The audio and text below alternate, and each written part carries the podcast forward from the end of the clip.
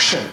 Hello and welcome to another episode of The Average Critics, joined currently by Obi, who is the Carol Danvers to my Kamala Khan, and uh, we will have our Monica Rambeau joining us later in the form of Chris. um, uh, the Marvels. Anyway, how are you? I'm good. How are you? Yeah, pretty good, thanks. Um, so today is going to be talking about some TV uh, series that we've caught up on. Um, there's Marvel, The Boys, Umbrella Academy if we've got time, and also the big cinematic release, uh, which is Thor Love and Thunder. But while we wait for Chris, we will start with Ms. Marvel. I can't remember the Ben, last sorry. time we. Um, Yeah. It was episode three. It was the last one we looked at, by the way. Um, but just to interrupt you, before we do this, do you want to play? Can I play a quick game with you? Yeah, sure. Um, so I'm just looking at this thing from Culture Crave on Twitter, and it's every movie that made a billion at the box office. Okay. Um, and it's 50 movies. 50? 50, yeah, I know, crazy. Wow, okay. Shit. So, uh, I'm gonna ask you a couple of questions, and we'll see if you can if you can get them. So, first question is, what is the oldest film to make a billion? And like just actual billion, not like adjusted for inflation or anything like that, like an actual billion. Well, I not to already be a bit pedantic, but I'm pretty sure Jurassic Park is on that list, but it only made a billion because it was re-released. That's But fine. I'm going to say Jurassic Park. You are correct, sir. Okay. Because originally it made like 800 or 900 million, and then it was re-released and like not that long ago and made a billion, like got up to a billion. But yeah, cool. Jurassic Park. What is the most recent film to make a billion? Top Gun Maverick. Well done. What is the? I'm gonna look at. So, if you can you name the top five highest grossing films in order? in order, right? It will be Avatar, Mhm. Avengers Endgame, Mhm.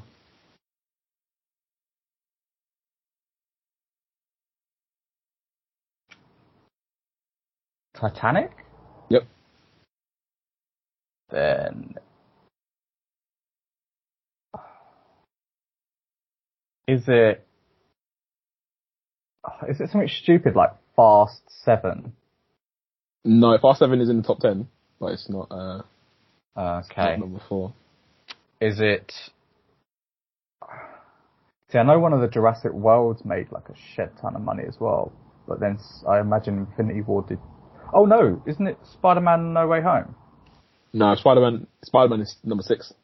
Ah, okay. Um, in that case, I'm gonna say Infinity War.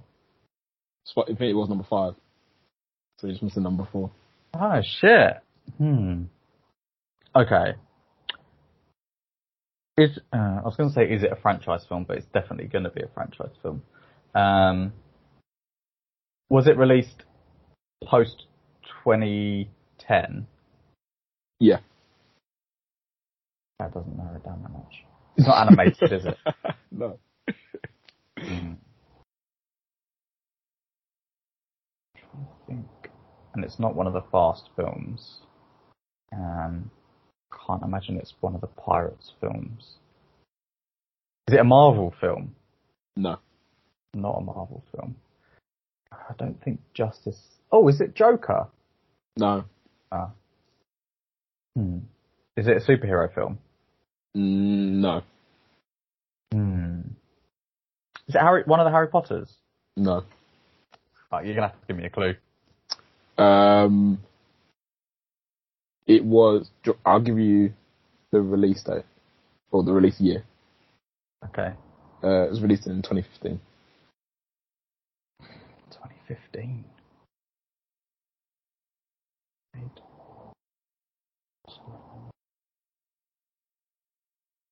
Was it Skyfall? No. I don't think I'm going to get it. Do you give up? Yeah. It is Star Wars: The Force Awakens. Oh, why? None of those came into my head at all.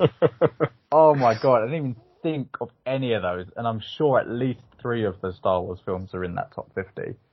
Oh my god. Damn, I feel ashamed. Call yourself a film fan. Do you know, I've just, I don't know why, but Star Wars did not even cross my mind. I was thinking Harry Potter, Toy Story, Mm. Fast, or like, at not any point did Star Wars cross my mind. but yeah, that's a good, that's a good quiz. Mm. Um, Sorry, continue. I don't think Doctor Strange has made a billion yet, which is really surprising. I think it made 800 and something. Intriguing. But yeah, so we've basically got half a series of Ms. Marvel to catch up on. Um, now, obviously it's finished now, so we're talking about it in spoilers. Um, so please bear that in mind. So, episode four was when Kamala and her mother travelled to Pakistan to see Kamala's grandmother.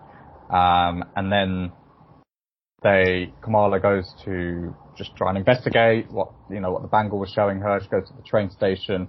Um, she initially gets attacked by Kareem, a member of the Red Daggers, like a vigilante group. Um, he thinks she's a clandestine, uh, which I guess technically she is.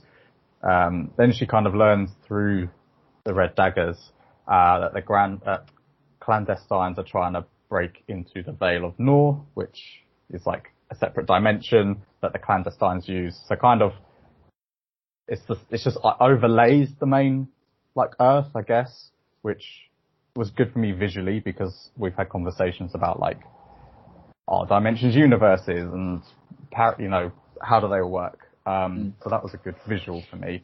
Um, the clandestines who were imprisoned by the Department of Damage Control uh, break out very easily. Very easy. Um, Kamran's mother abandons him because he she feels he betrayed them. Kamala is training with the Red Daggers. Uh, the clandestines come to fight them, um, and then kind of uh, the Bangle gets stabbed, and then Kamala gets sent back in time to uh, the 40s in India before India was partitioned into Pakistan. Um, I felt that this was probably the weakest episode, like looking at it as a whole. Um, what what were your thoughts on this one, if you can remember that far back? Um, yeah, I'm trying to remember. Um, so I probably agree that it was the weakest episode. I did still enjoy it. Um, like I enjoyed like, kind of like, to be honest, I kind of enjoyed more the non, the non-Marvel side of it, I guess. Like her kind of just like going with her mum back to her home country kind of thing and like, you know, seeing like the culture. She was like wearing, she was wearing jeans so she couldn't get into the, the, wherever the fuck they were. Um, and like eating the food too spicy, da, da, da, like that whole stuff. I think I think was really cool, and I really enjoyed that. And even like her kind of a relationship with her grandma and the grandma's relationship, relationship with her mum. I enjoy all that aspect of it. I think the Marvel side of it is where it gets a bit um, wishy-washy, um, just in terms of like things happening fairly fast. Like she meets um, uh, Red Dagger and uh, what's the other guy's name? The older guy. Um, Yusuf? No, not Yusuf. Uh, it's not showing me on this little episode summary. So fair enough. Um, I well, can't remember the Red Dagger guy. yeah, him.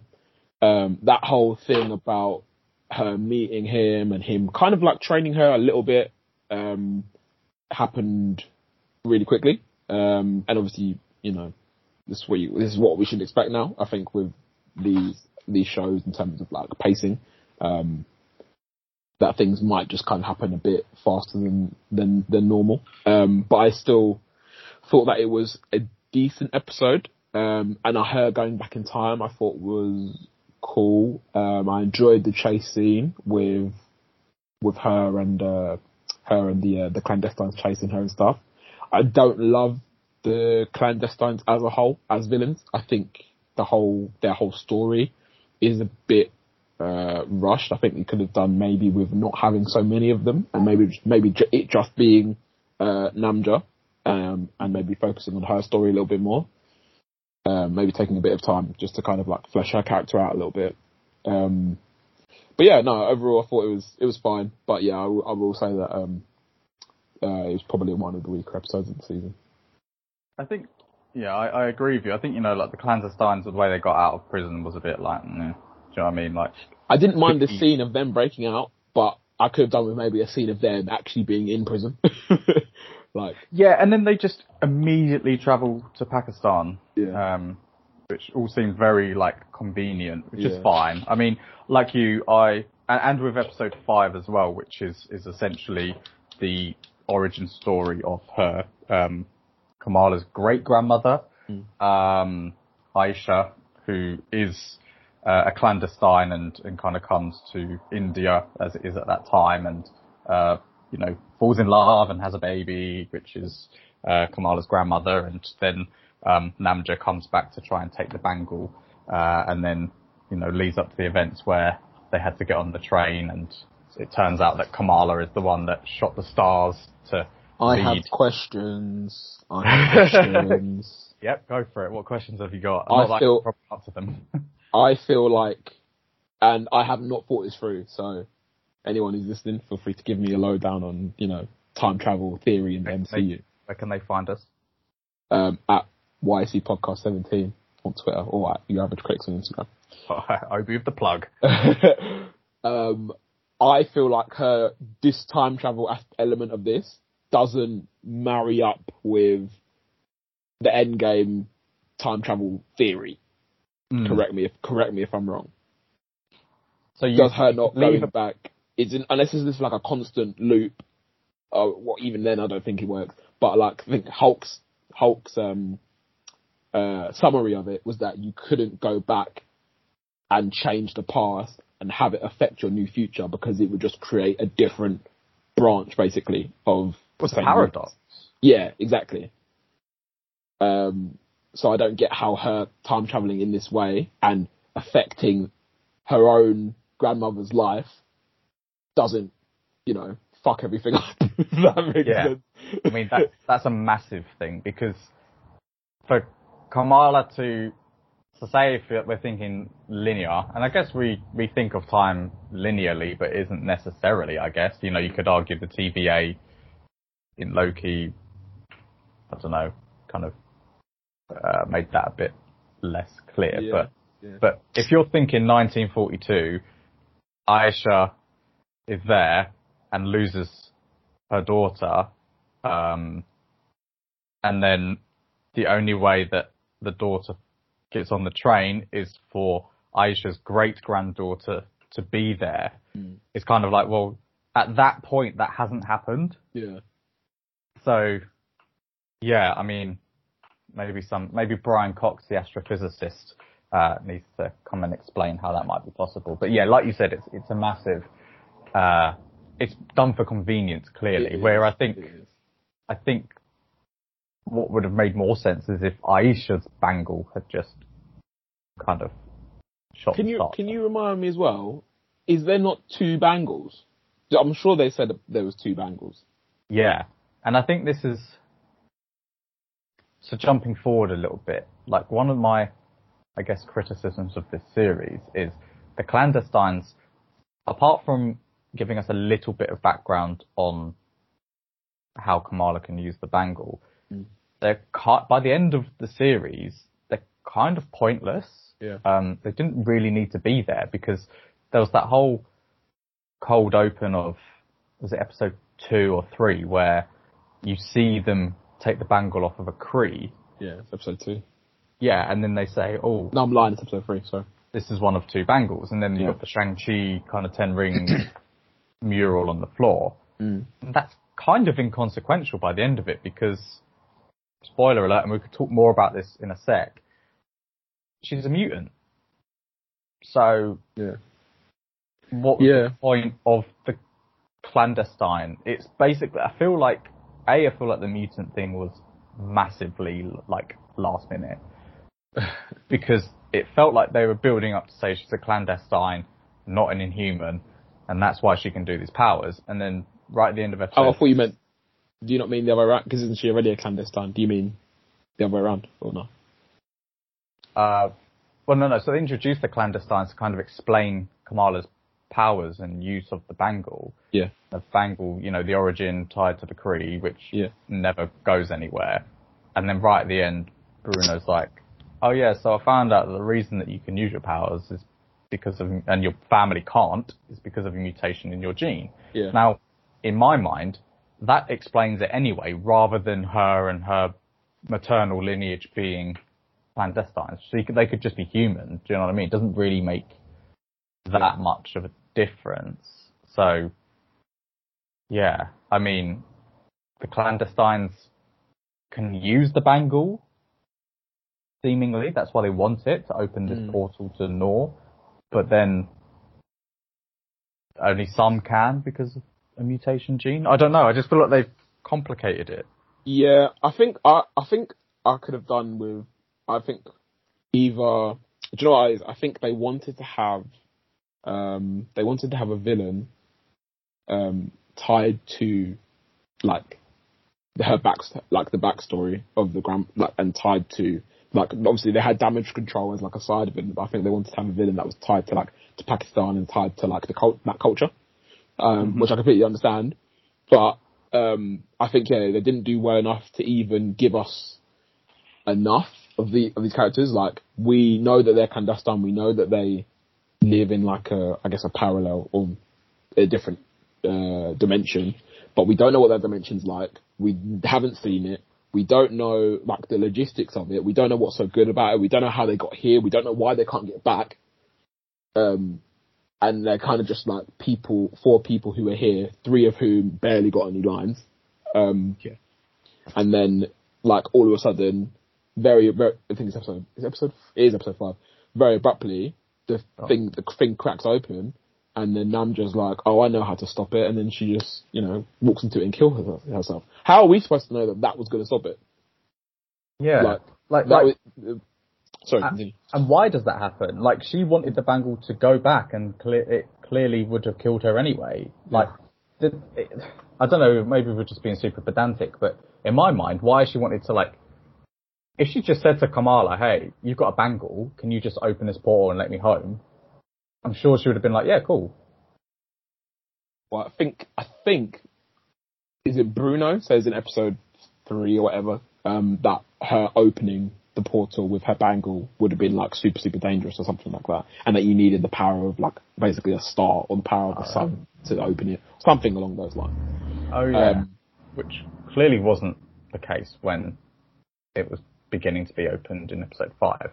And how does Bruno know all this shit anyway? But Well, yeah, Bruno just seems to be a genius, which is fair enough because there's geniuses in, in Marvel universe, you know. yeah, yeah. Yeah, well, Um, yeah, I mean, I lo- I really liked episode five from the point of getting like a cultural understanding mm. of Pakistan and India relations and things like that.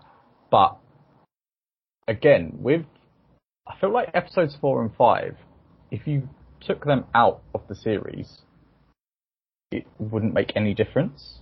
Like, I think it's important that we have a cultural understanding of Pakistan and see Pakistan for what it is. And I think it was episode five, like the logo from Ms. Marvel was translated into several different South Asian languages, which was Mm. you know, really cool. Mm. But it doesn't act, like barely any of it forwarded the plot. And I feel like particularly episode five could have been condensed a lot more. We did not need a whole episode of something we had already been told through um, dialogue. Um, I see. I see what you're saying. I think I disagree slightly. Um, only because I enjoyed that uh, that backstory quite a lot. Um, I think that there are definitely you could probably qu- squash episode four and five into maybe an hour long episode, um, and you wouldn't Yeah. have lost you wouldn't have lost too much.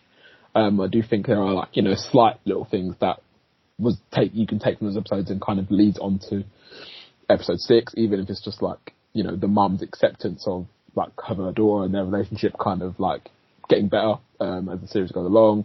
I think her, uh, Kamala, um, kind of like training and increasing her powers a little bit as well.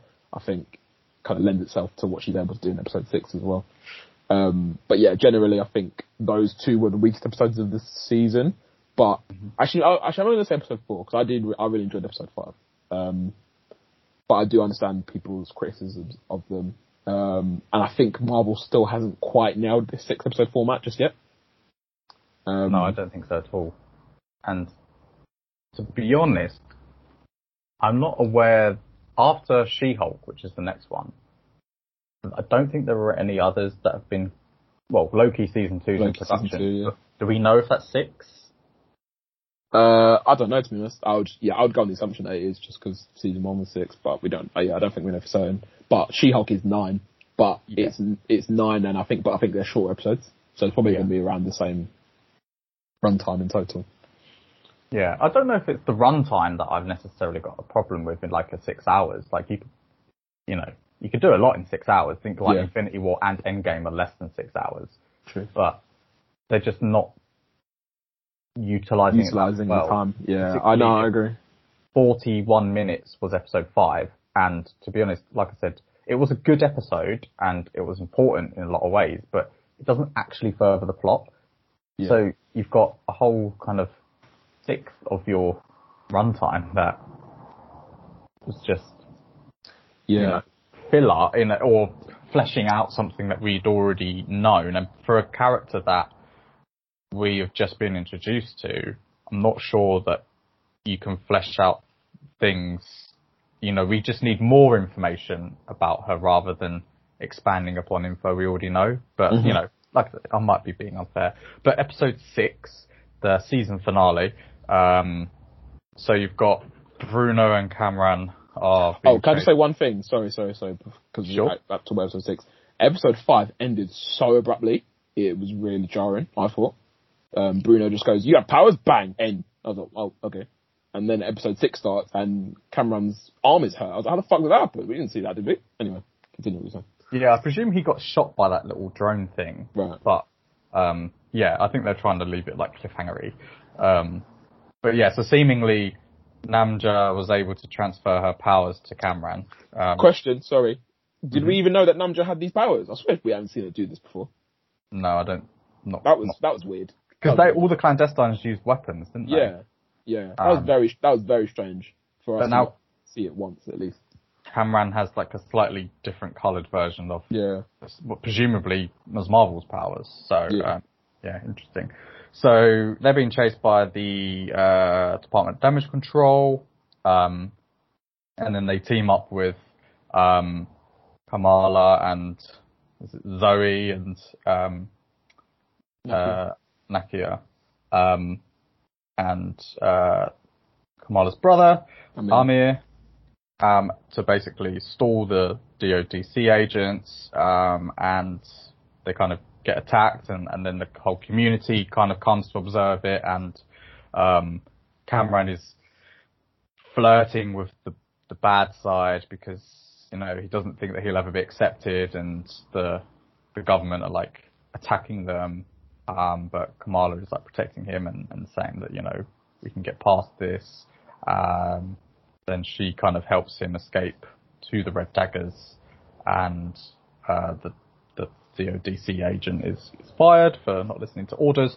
Um, and then we kind of get a you know a, a birth of of her name, her change from Nightlight to Ms. Marvel. So her father says that Kamala, I think it's in Urdu, know, the, it uh, means wonder or marvel, and he said, "You're my. Marvel."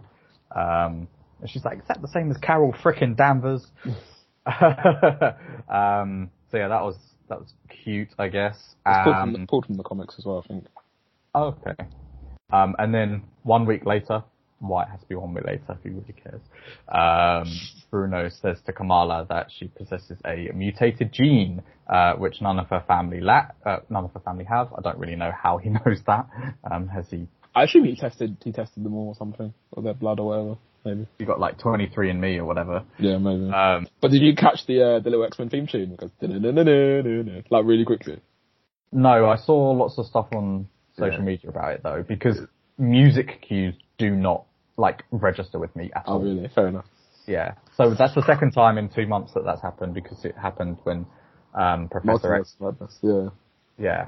Um, so yeah, it's it's kind of Kamala Khan is the first confirmed mutant in the MCU, I guess, canonically.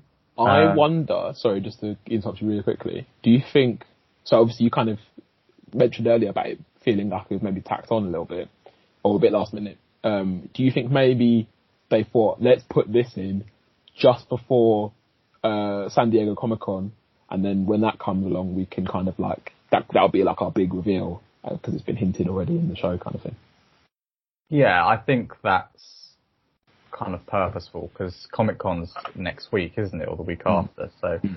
it was, I guess, purposeful that Ms. Marvel ended now. Um, I don't know whether they had from the beginning that Ms. Marvel was a mutant because, again, I think if they did, they probably wouldn't have persisted with the clandestine so much. Um, also, like Kevin Feige is doing everything possible to make sure that she's not an Inhuman. Yeah. but yeah, I mean, uh, you know, people getting gassed about the whole um, mutant thing. Um, I'm not bothered that she's been changed from an Inhuman because I'm not tied to the comics like that. So the fact that she's a mutant is cool. Suggests that you know it's not going to be mutants are from another timeline or universe. It's that they're already here. They just maybe they're not aware of it. Is yeah. That... Well, yeah, and this that I think that's the gist of it. But again, this again raises like issues. It's well, it's going to inevitably because we're just going to all be like, oh, how could no one have known they're a mutant? Da, da, da, so something's got something's got to happen at least. I think to trigger it, kind of thing. Um, but I suppose we'll see. Yeah, yeah. I don't know how they're going to explain that. Yeah, um, but you know, I trust them. Yeah. Um, um but yeah, no, um, so sorry. Go on. carry on. No, I was just to say. Actually, no. We can talk about the other post credit, and then I was to talk about the finale as a whole. But go for it. Okay. Yeah. So then there's a, a post credit scene where um, Kamala's bangle is glowing, and and then she ends up being kind of, I guess, replaced with Carol Danvers. Um, people were suggesting that maybe she transformed into Captain Marvel, but I imagine that they are separate and they've just somehow switched places. Um, yeah, she wouldn't have transformed because when Captain Marvel appears, she's like looking at like um, all the posters and stuff, like she doesn't know where she is. So I don't think it's um, I don't think it's transformation. I think that's just Carol Danvers. Yeah, I wonder if it's because obviously she appears at the end of Shang Chi, mm. um, and is interested in the bangles. And if the bangle is somehow, uh, the ring, sorry, she, the rings are somehow related to the bangle, then maybe she was like looking for these objects and then mm. somehow triggered that to happen. Um, so yeah, I mean, I kind of expected Brie Larson to appear. Yeah. Um, so it was, it was cool. Um, and then it says Kamala will return in uh, The Marvels, which comes yeah. out next July. Yeah, um, so I thought it was a pretty cool post credit. It's a good, I think it's a good like cliffhanger to leave it on. Um, it it makes you think like how they're gonna address it in when the Marvel when the Marvels film comes out. Um, I'm curious, kind of just like where they kind of carry on from here. Um, for people who haven't seen, who probably won't have watched this Marvel, because I think it's one of the lowest watch shows out of all six of, or however many of them there are. So there are going to be a lot of people who go into Miss Marvel and maybe it starts with Kamala Khan's scene and like, who the fuck is this kind of thing. So I'm curious to see how that maybe works out.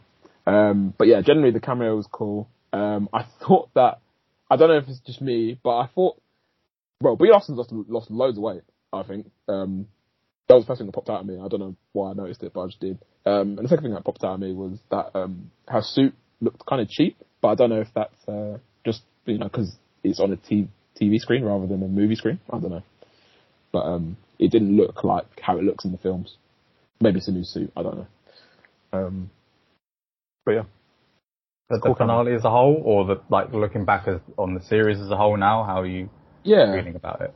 Um, so the and also sorry the uh, the, uh, the I like the mutation little uh, nod as well and the little music here. I thought it was really really cool, and I had to like I rewound it a couple of times just to make sure I wasn't mishearing it. But yeah, it was cool. Um, but the finale as a whole, I enjoyed. Um, I think, I, I think I enjoyed the the uh, or whatever they're called as more of a uh, villainous, maybe not villainous, but as the antagonist more than I did the definitely more than the did the clandestine.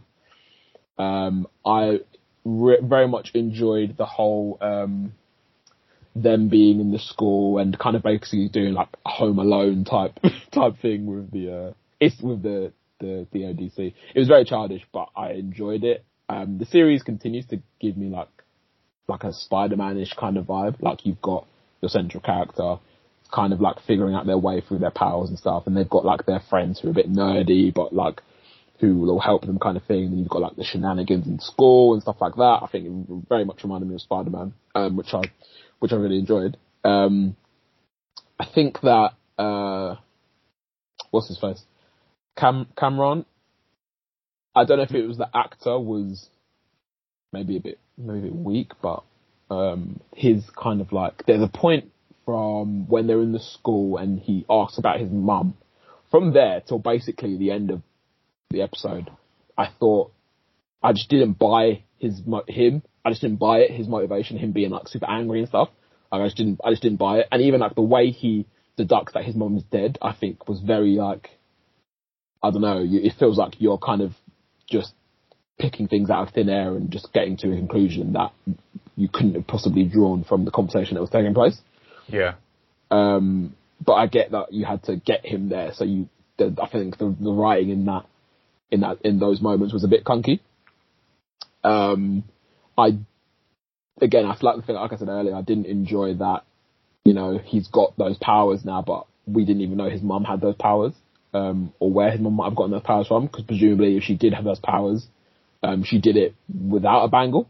Um, yeah and uh, and he did it without a bangle too. Um, and there was one point where I think uh, just after they leave, they leave the mosque, um, and he like lets out like a scream, and I think it's like reverberating basically wherever they are, and you hear like an echo of someone saying uh, Kamran, which is presumably is his mum, but they don't expand on that. Like his mum in his mind, his mum in his body. Like I think they could have I don't know either left that out or give us like tell us what's actually happened to him because he says I feel like I'm being torn from the inside out.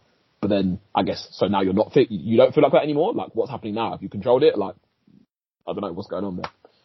Um, so yeah, just little things like that. I think they could have done a bit better with. But overall, I very much enjoyed the episode. And also there was a point as well where right at the end of the episode where Kamala's like sitting on a lamppost and it really reminded me of Spider-Man. I don't know if that's yeah. maybe one of the shots from Spider-Man Homecoming or not.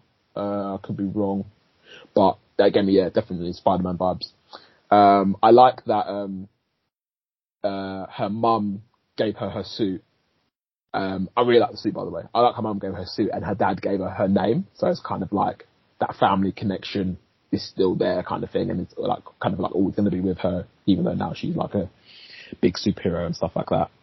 Um, yeah, overall, I think that I really, I did really enjoy the show. I think there are some weak points, um, like a lot of these shows, but it might be probably probably in my top probably my top three of shows of like like I don't think again I don't think it's the best made show. I don't think it's like I think it's probably one of the better written shows. Um, just in terms of like dialogue between characters. Maybe not maybe not exactly narrative. Um, but I think it's one of the better written shows and I like there are lines in the show where I'm like, oh, that's a really like that's a really good line. That's a really good line delivery, like that kind of thing. And I didn't get a lot. I haven't gotten loads of that in these previous uh, Marvel shows, so I really appreciate that as well. Um, but yeah, no, I think it's it peaked maybe a bit early. I would say those first two, three episodes I think are really good, and then maybe episode four, episode five were on a slightly lower level, and episode six was a bit better, but still I didn't think reached the heights of the first three episodes. Yeah, overall. Yeah, I think I think kind of lost momentum mm. um, in episode four and five, mm. which you know kind of derails it slightly, which is a shame. But yeah, I mean overall, I think it was a good series. It it kind of brought a different energy to Marvel in the sense that like you know we had the particularly in the first half of the series, you know, the kind of use of the background to reflect whether it was text message or mm. feelings or something like that, which was quite visually cool. Mm. Um, I liked that, and and I actually, I actually didn't mind the how they visualized um, her powers in the sixth episode, like when she gets really big. oh yeah. Like, Embiggen. Yeah. Um, it, it initially it looks a little bit silly, but Yeah. I actually think it's not bad. I think it's I- fine, considering it's a TV budget as well. I think it looks okay. I imagine it'll look better in the film. Oh, I hope it would anyway. But I think it's okay. uh, I was expecting worse, to be Yeah. honest. Me too. Um, I even think like it looks better than uh, Reed Richards did in Doctor Strange. But Oh, that's interesting. Um, I'd have to I'll have to go back and watch it because I can't actually remember. But yeah, that's interesting. What you said. yeah, so overall, um, pretty good, pretty happy with, Yeah. with Marvel. An enjoyable series, I think. Uh, Chris, I think welcome. You missed all the spoilers, so that's good. Cool. Happy days. are you going to catch up on it, or are you just? Although to be fair, I'm not that like I'm not pro- I'm not actively going out my way to go and watch it. So I, No, fair play. How are you doing? yeah, I'm all right. Yourself? Yeah, we're good, thank you. Um, so we're covering Ms. Marvel. Um, there was a bit of news that came out yesterday or the day before that uh, Daniel Kaluuya is not going to be in Black Panther: Wakanda Forever um, because it clashed with his uh, appearance in Jordan Peele's Nope. Doesn't necessarily mean that he won't ever return, but I guess it's a shame that he's not going to be in Wakanda Forever. Um. Yeah. Yeah. I kind of sorry to interrupt you. I kind of just wondered if he was in it, what role he would have played. Because like, didn't his character like go to prison? Not go to prison, but like you know, they, he betrayed. uh What's his face? He betrayed uh the king, T- T'Challa. He technically he technically committed treason, but also didn't commit treason. Yeah. So I don't know I- how how much uh role he would have had, but you know. I also saw this like someone who claims to have, you know, seen the plot for Wakanda Forever. Mm. Um, I'm not going to mention it in case it A is true or B Oh, is you not can't say. No, I want to go. on. I want, no, I want to hear it. Just don't Yeah. don't don't give me like Forget by the time it comes. Anyway, Yeah, innit? Don't give me super details. Just give me like, give me a brief. There's, there's probably gonna be a trailer coming out soon. But anyway, go for it. You'd hope so. You'd hope at Comic Con. Mm. But um, yeah. So the the synopsis was that um, uh, it starts with, I think it's Riri Williams is trying to get some technology, and then from the ocean, and then Namor stops her, Okay. and then um, he's like trying to kill her, but she gets stopped by Shuri and some of the Dora Milaje, and then um, Wait, so sorry. Stuff out the ocean. what's that? Sorry, Who did you say is trying to get stuff out of the ocean? Riri Williams, who is Ironheart, Sorry. Uh, right. Okay, I'm with you now. I'm with you now. and then that kind of gets the Wakandans involved, and then they fight with Namor, and then like T'Challa obviously passes away, and because there's no more of that flower, Shuri has to make an artificial one. Um, oh, they're gonna have him pass away in the film. That's what this says. I mean, you know, this was from some random account. on Twitter. Um, but then apparently Shuri wants to have the power of the Black Panther, so she creates an artificial flower, goes to the ancestral plane to try and get T'Challa to teach her, but finds um, Killmonger, and he Okay. teaches her. And then- Okay, that could be interesting. Then she becomes Black Panther and defeats Namor. Um, See, I don't know if I wanted to become Black Panther, but that plot line does sound very good. That does sound interesting. I think she And then will end up being Black Panther. And then there's also a, a post credit, which is apparently some, some someone saw a storyboard for. I don't know if you want to want me to mention who what happens there. Might as well. Well, so apparently the post credit scene reveals that Doctor Doom was the one that sent um, oh, I heard this as well. this Yeah, expedition into Atlantis. yeah, yeah. I wherever heard this too. Yeah, that's Right. interesting. Yeah. That's a good tie-in. I mean, I'm surprised they give they considering all the like uh, controversy she was surrounded by. Mm. Um, I'm surprised they would give her such a lead role in a series. Mm. I think I I don't don't know. know. I feel like they do have most of production done by then. And like, that's another thing where like, if you're not gonna give it to her, who else is there really? I mean, you've got Okoye, I guess. Other than that, I mean, you could bring back Michael B. Jordan, but I don't know how many people would react to that. I don't know. It's it's I think It's I so would. tricky. pref- I think uh, yeah, is- and uh, see, I don't think there's ever going to be a point where people, everyone's going to be happy. yeah. My preference. I mean, this story does sound good, of all the stories we've had so far, that sounds like the best kind of linear story you've had. But I think I would, in my mind, and maybe it wouldn't be so good at, in picture format, but in my mind, I want Killmonger to be the Black Panther too.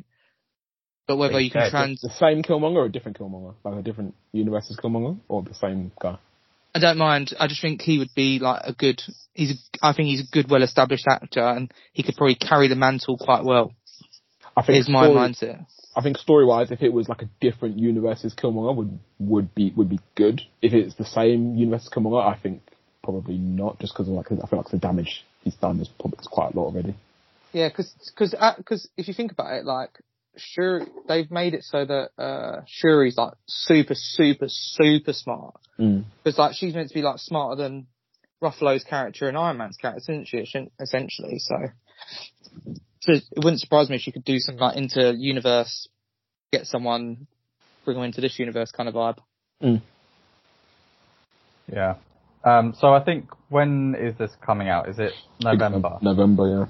So is this the next film we're getting? Yeah. Is Really? it a They're film? I thought it was a series. No. No, no, no. They are going to produce a Wakanda series, but I don't think there's been much detail about that. Oh, right, sorry. But yeah, really. So there's not one in September. Mm-mm. Hmm. That And, seems. this, and this is this, that's the last film of the year. Oh, okay. So um, yeah. So I guess Comic Con's in a couple of weeks, so we'll hopefully get like a trailer for that. Do you know what? Thinking about it, we probably won't. You know, it's actually kind of far away. For considering Marvel have been pretty, they've been playing it pretty close to the line with releasing trailers recently. So I reckon we probably won't get a trailer. You know, I feel maybe like maybe, maybe a teaser. I feel like they've not been doing that because there's been such a short amount of time between releases. So since Mm. July last year, we've had Black Widow, Shang-Chi, Eternals, No Way Home, Doctor Strange 2, and Thor Love and Thunder. So in one year, we've had Yeah. six films. Fair so there's not really, you can't release a trailer four months in advance because you're kind of giving a trailer for Eternals before Black Widow's release type thing. Yeah, yeah. But now they've got four months. Um, it's kind of slowing down a bit, which in a, is a good thing in a way because hopefully, like the quality of the visual effects in these films will get better. um, I'm presuming that it was COVID that has kind of fucked some of this up. Um, I think some of, we'll talk about it in a bit, but some of the visuals in Thor: Love and Thunder did not look good. Um, but yeah, so we've got Black Panther 2, 11th of November, then Ant Man, Quantumania in February 23, Guardians 3 in May. oh, they swapped with the Marvels. Yes. Okay. Um, apparently that's because Ant Man was much further along in production. Okay. Fair enough. So yeah, the Marvels comes out next July. Oh, that's long. Yeah, so we've got four films in the next year rather than six in the previous. Mm. And then other than that, the only one that's actually been announced is Fantastic Four, or, or no, Blade, sorry, but neither of them have release dates. Fantastic Four doesn't even have a director. Yeah. Um, so yeah, hopefully, um, Comic Con will give us some info on that, and also on the TV shows because after She-Hulk: Attorney at Law, I, again, none of them are like scheduled for release as far as I understand. Can I um can I ask a general question about the TV shows? I suppose we can have the same conversation about the films maybe after we talk about Thor. Where where are you guys at with the TV shows? Like, how do you how do you feel about them? Are you happy that they exist, or like do you like I don't know. I feel like I'm a bit I'm a bit So far, they've left a lot to be desired. yeah. Are we being too harsh? Are we being harsh because the films are so like we love the film so much, or are we expecting the TV shows to be on the level of the films? Well, I think like the the the issue at hand is more that not an issue, but they, all the TV series are kind of like all different. And they've tried to like hit different categories of TV when they do all these series. I feel mm. like they try to do like WandaVision. They try to do like the old school kind of vibes and work it way into the present, making it a bit of a like mystery show, and then kind of like, bam, there's a there's a she's really the evil one kind of twist to it, and then but like I think that started off quite well, and then they kind of, I think the massive fuck you to the fans with the with the Ralph Bohner thing was was a real like letdown. Um, Loki, I think, had such promise and just fell a bit flat. And I think I think yeah, there is a high bar for these series, but I think they do all have good aspects, but I don't know if they've got different writers for different episodes, but they kind of just like plateau or kind of fall. Mm. And I just I feel like when you've got so much content behind you, it shouldn't be doing it shouldn't be falling so flat. Like they could do so much. Like I feel like Loki especially, like I I want to see season two because I kind of want to see how they're going to progress it more and how Yeah. it interlinks with everything. But these, I feel like these series aren't there for the fans. They're, they're kind of there to be like the tunnel between the, the films. Like to explain Yeah. where one film finishes and another one continues and Yeah. have the, and it's like the middle bit that like sometimes people care about, some people don't care about kind of thing. Yeah, I think as well, like they're using these film, these TV shows to um as kind of like a phase one for a few characters as well. So like when I don't know when Moon Knight pops up in wherever the fuck, we're not gonna be oh who the fuck's that? Or when Miss Yeah. Marvel comes into the Marvels, we're not gonna be oh, who the fuck's that? Yeah. Which I guess is a good avenue for them to use it. Hundred percent. Because like my thought process is, if we had gone, yeah, because you can't have Doctor Strange without WandaVision, essentially, because Mm, yeah. we wouldn't have known that she's a bit of cray cray, Mm. or not cra- crazy, but like she's got like obviously issues where she wants to resurrect her children, Yeah. and like I haven't watched the end of Miss Marvel. It's not necessarily a TV show. TV show of my the pacing of it is not necessarily one I like, but like obviously that's done really well. That's probably the most successful one out of all of them, as far as I can tell from reviews. Um, whether you two agreed before I came on the call about that one or not is another thing, but I think they do all have good aspects to them. I think, as I as I said, since since the first series they brought out came out, they're really they're really uh, not allowing much scope to change things when they only give like six to eight episodes. Yeah. Yeah, I think we're all agreed that they haven't utilized the format to its best ability. I think, ironically enough, WandaVision maybe did it best because they had nine episodes and they were different lengths. Um, and Yeah. like, I, I like the fact that they're using the TV series to introduce new characters or like you said, expand upon some because you know, WandaVision would never have been a film, and if it was, it wouldn't have been that successful. So it's nice to have things on different platforms that you can be like, look, I've got a Disney Plus subscription, I can't pay 10 quid a week to, you know, watch a film. So it's, it's like nice to kind of, you can watch that at home. Um, it gives a little bit more time. Like you said, we've got, you know, five hours of, of Ms. Marvel and Moon Knight and, um, you know, whether you agree or not that they were successful, we've been introduced to those characters and some of their like ancillary characters. Falcon and Winter Soldier, whilst not the best show, was important to establish Sam Wilson as Captain America. And incidentally, they've announced uh, Julius Onah as the director of the untitled Captain America 4.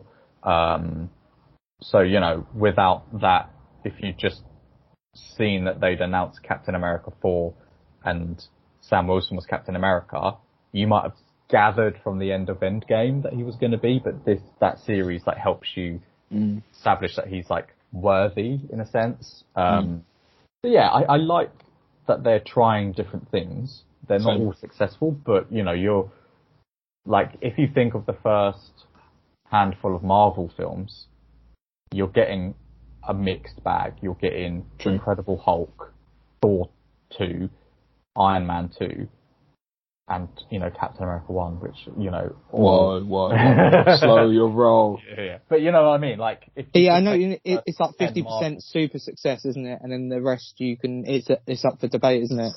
Yeah, so I think you know I, I, I'm I'm happy with them doing that. Um, but yeah, so obviously Captain America four is is you know happening.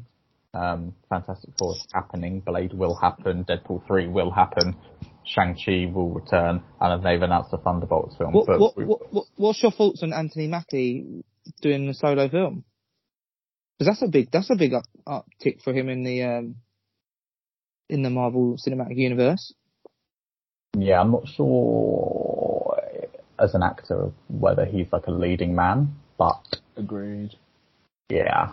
Agreed. But I'm looking forward to to seeing to watching it to be honest because I like kind of like where where he left off. I like I like his journey for uh, throughout um what's it called uh Falcon and Soldier. Um, Hmm. But yeah, like Glenn said, I'm not sure if he's a leading man. I think they should probably get some strong co-stars next to him. Um, and like we can kind of like go from there. But yeah, no, I'm I'm definitely interested. And I'm glad I'm glad he's getting a film as well. Actually, yeah, I'm I'm really um, looking forward to what they're going to announce at Comic Con. And Um, also, obviously, we've got D23 like not that long afterwards, so Yeah, I'm September, not yeah. expecting tons of info. Yeah, I was going to say as well. Um, I actually think that apart from WandaVision um, and maybe Loki to an extent, I think that some of these shows have not done the best job of like building up hype or building up, um, I suppose, anticipation in terms of like the week to week format. Um, and I think like so, like Chris, like Chris, prime example, like he's watched I think maybe the first three episodes and he's not like that bothered about kind of like continuing it from week to week kind of thing. It's like he'll get to it when he gets to it. And I think that's the same for, for a lot of people. It was the same for me with, um, with Moon Knight. And I think that they could have done maybe a few of these, like released them all at the same time. I think. And you probably would have got the same or similar reactions, um, than, than you have got out of people now. Um, Yeah. yeah. Because because I'll, I'll tell you what, this recent this recent month, maybe month and a half, has really like brought to light for me like what I do and I don't want to watch. Mm. So like, obviously I do want to watch Miss Marvel, but my attitude to going out my way to watch it is pretty low. Same, with, it was the same with Moon Knight, like as you said, it wasn't up my pecking order. But whereas like, then you go to like shows like The Boys. Again, it's not one where I have to watch it on a Friday, Mm. but I'm more intrigued by it and want to watch it like sooner. But then there's like series like The Umbrella Academy and Stranger Things. Absolutely rinse through them. It Mm. might be the fact that obviously they've got the backing of several series beforehand, but like I was happy. Like a lot of people complained about the Stranger Things, how long the last episode was, but I was happy to watch it because I want because I wanted to know what they were what, where they were going with it. Mm. Um, obviously, again, like I said, Miss Marvel, that it might get to the point where I watch episode four and I'm like, oh, okay, yes, I want to see what's next. Episode five, I want to see what's next. I can't imagine what- you will. Episodes four and five are the weakest, but episode six is good. Okay then, right. Well, this is, but that's the problem. Like, I think it's at Marvel's own detriment that, that because of the lack of structure amongst the six episodes they've had in other series or eight episodes, I can't remember what they do anymore. Um, and the fact that they're not all like high paced and and intriguing has kind of made me a bit lackluster to co- like always be on point with watching these ones. But yeah, I mean, I I the thing for Miss Marvel for me is I've really liked learning Hmm. through it. I think it's been a really insightful series, and I think the actress does really well in it as well. So, Mm. um, yeah, it'll be interesting to see how that goes when I come. I'll probably watch it tonight. To be fair, just been very busy. Um, I just have Yeah. a quick, quick question. Sorry, Glenn. Um, actually, sorry. Ben, what were you going to say? I was literally just going to say, just catch up, Chris, and then oh, okay. Um, Yeah. Cool. I just wanted to ask a quick question before we move on, presumably to something else. Um, Ben, did you finish watching Peacemaker? no, I didn't. Oh, yeah. Had I was going to ask. So, okay, so you haven't seen all of it, but Chris, do you prefer? Are there any shows that you think? Um, so, like, where does Peacemaker Peacemaker rank amongst like the Marvel shows, kind of thing? Probably it's, it's, it's upper echelon, uh, upper. It's in the upper sphere, man. I think, yeah, hundred percent. Like it got me like for a character I thought I was going to be like, why are they doing this series? Yeah. I was very much, for most part, I wouldn't say all of it. There was a bit of drag parts in it, Mm. but like they gave me characters that I was like, yeah, these characters should not go well together, but they do. Mm. And I think even John Cena himself, I think outdid himself in his performance. And he Oh, was yeah. funny, he was stupid, he was emotional, he was he was Peacemaker. I didn't know Mm. who Peacemaker was before, but now he is to me Peacemaker. Mm. And I don't know how to explain it outside of that really. He's just they they had a good mix of serious and comedy in it, I think. Yeah. and yeah, it's just yeah. I think it's probably up there, if Fair not if not above most of them. I think I agree. To be fair, um, but yeah, and I was just curious to get to gauge like where you kind of placed placed that amongst the Marvel shows. But Glenn, are you not gonna you're not not feeling it or I will. To be honest with you, is I've not like. There's too many fucking TV uh, streaming services. Do you know what I mean? Like, Yeah. I keep forgetting that I have access to Now TV, so I don't. Because the football's not been on, I only really use Now TV to watch Sky Sports. Right. Um, that I just am not. I've you know, thanks to you, I've had access to Amazon for a bit, so I've been binge watching The Boys, and I've actually been interested in this series of Umbrella Academy, so I finished that. Um, but before we get on to those, if we have time, um, I just wanted to run through some of the announced TV shows that Marvel are producing. So after She-Hulk, which comes out on the 17th of August, uh, there's a Halloween special, which doesn't have a title, that's coming out in October. The Guardians of the Galaxy holiday special, which will be December. Um, and then the rest of these are TBA. So Secret Invasion, Ironheart, which is Riri Williams, Armor Wars, uh, the Untitled Wakanda series, Loki season two, Echo, which apparently is going to have Daredevil and Wilson Fisk in it, um, animated Spider-Man freshman year, animated Marvel Zombies, um, Wonder Man, don't know who the fuck that is, um, Agatha House of Harkness, uh, a Daredevil series, and a Nova series. But yeah, hopefully we'll get more info on those. was the Daredevil series that confirmed? Uh, as much as you can trust Wikipedia. Um, so yeah, apparently it was. So I've looked at the footnote. Yeah, looks like it's filming this year. So hopefully we'll get some info. Let's stick on the Marvel theme and talk about Thor: Love and Thunder. Um, for as long as we can be bothered.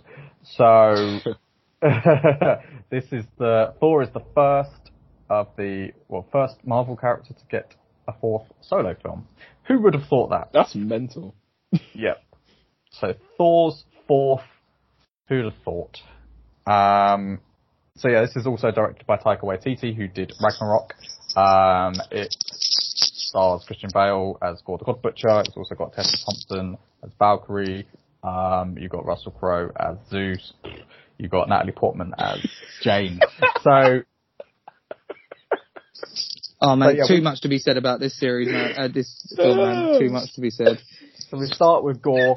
Um, at that point So is not the God. Butcher. He's Uh, for the uh, God worshipper. Um, he is with his daughter in the desert, and they're kind of dehydrating, and he's like praying to God that you know they they kind of get salvation. Um, his daughter dies.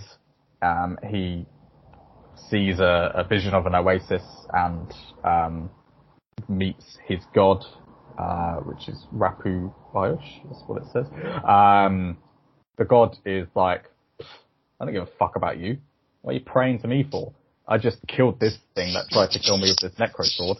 Uh, and then Gore's like, hmm, okay, well you've abandoned me. I'm going to kill you.